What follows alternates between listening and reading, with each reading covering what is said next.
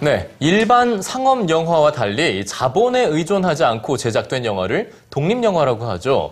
40여 년을 꿋꿋이 걸어온 독립 영화들의 축제가 지난 28일에 열렸습니다. 네, 2013 서울 독립영화제 현장을 선민지 문화캐스터가 취재했습니다.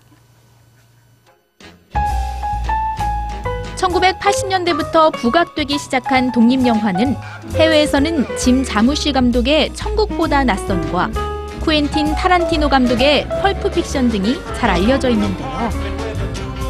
우리나라는 최근 들어 똥파리, 죽어도 좋아, 원앙소리 등이 많은 관객을 동원하며 독립영화의 가능성을 보여주고 있습니다.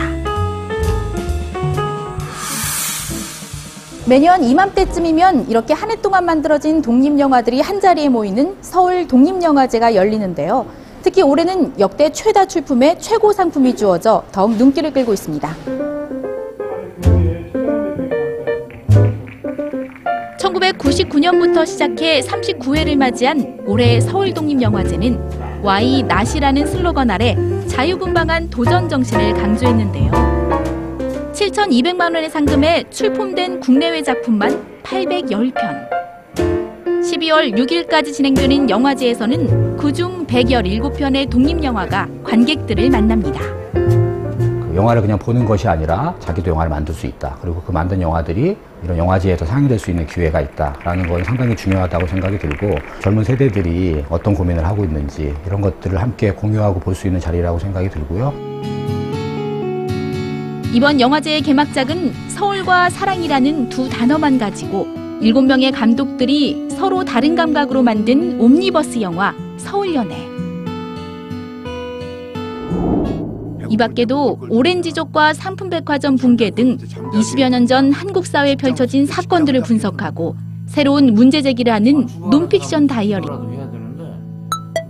감독이 제작과 촬영, 연기를 모두 해내며 무도를 통해 인생을 수련해 나가는 과정을 보여준 보기 드문 셀프 다큐멘터리 수련 등 감독들의 편견 없는 시선과 어떤 이야기든 영화로 만들어내는 열정이 독창적이고 실험적인 독립영화의 매력에 빠져들게 합니다.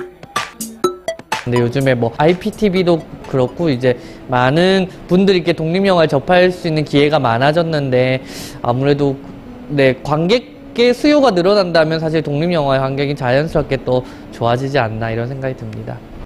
자기의 이야기를 많이 솔직하게 담아놓는 영화들이 많기 때문에 상업 영화에서 보지 못했던 더 인간적이고 더 친숙한 영화들을 많이 보실 수 있을 것 같아서 독립 영화 많이 찾아주셨으면 좋겠습니다.